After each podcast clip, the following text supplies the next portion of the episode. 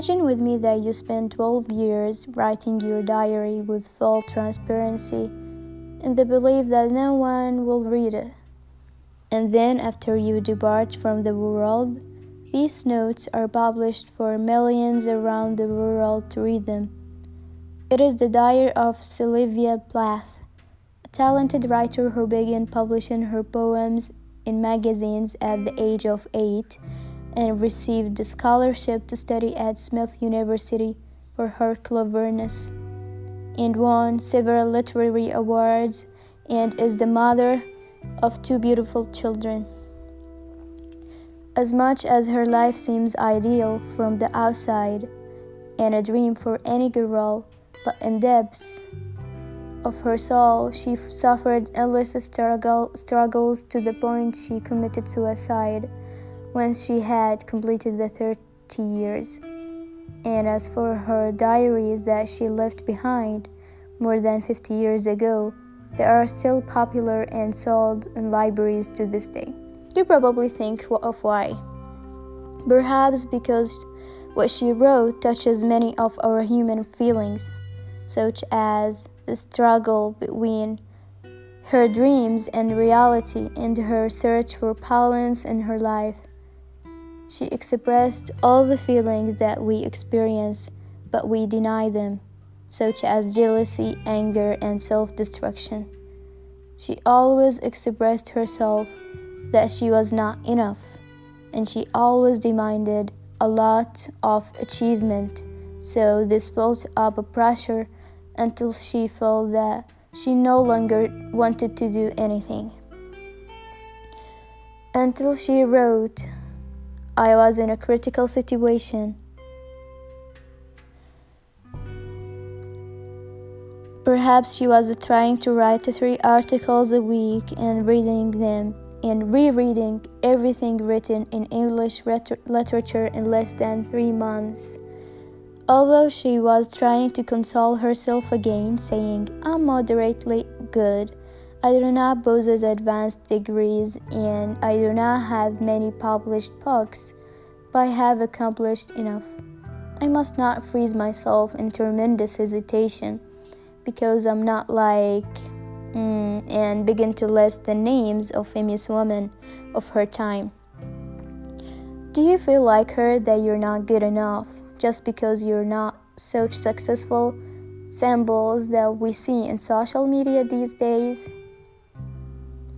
The one who became a billionaire in the 20s, and that superwoman who occupies an important position despite being the mother of four sons, or because you're unable to keep up with the standards of society that imposed on us an image of a successful person, and that image may never correspond to our circumstances and desires, but you feel obligated to chase them.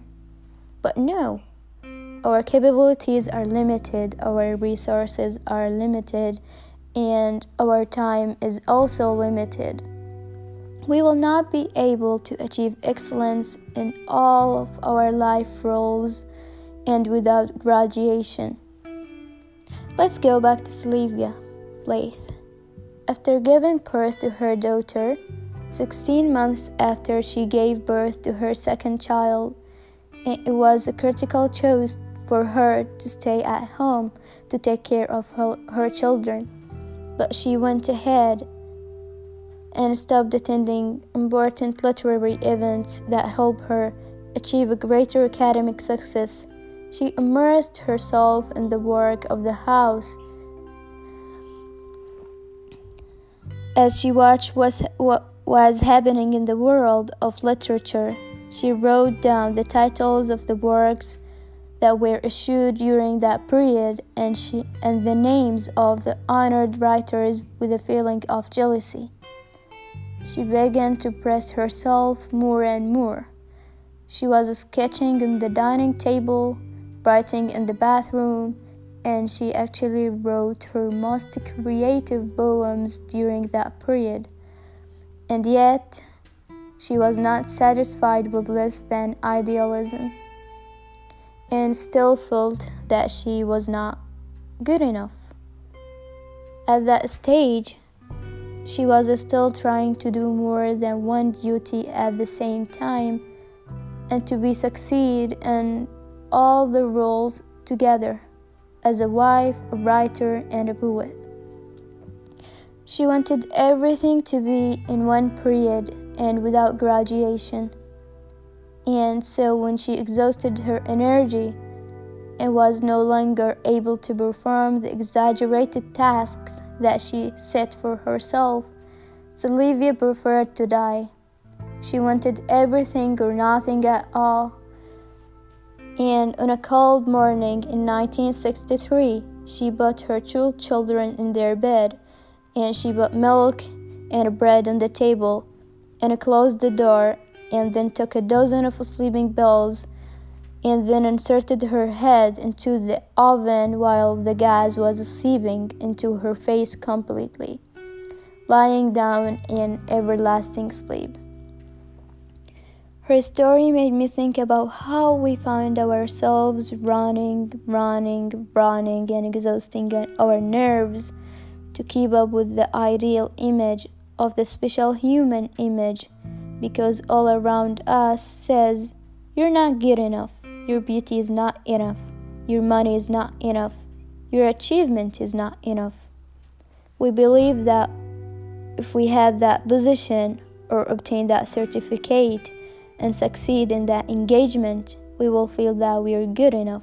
But once we get, get there, we discovered that it was not enough for us to feel good about ourselves, because in reality, the feeling of self satisfaction begins within yourself and not from the outside.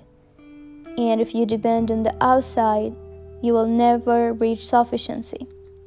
Yes, you strive to improve, to improve your quality of, of life, but with a profound sense of gratitude for what your Creator, your God, has bestowed upon you. Thank you.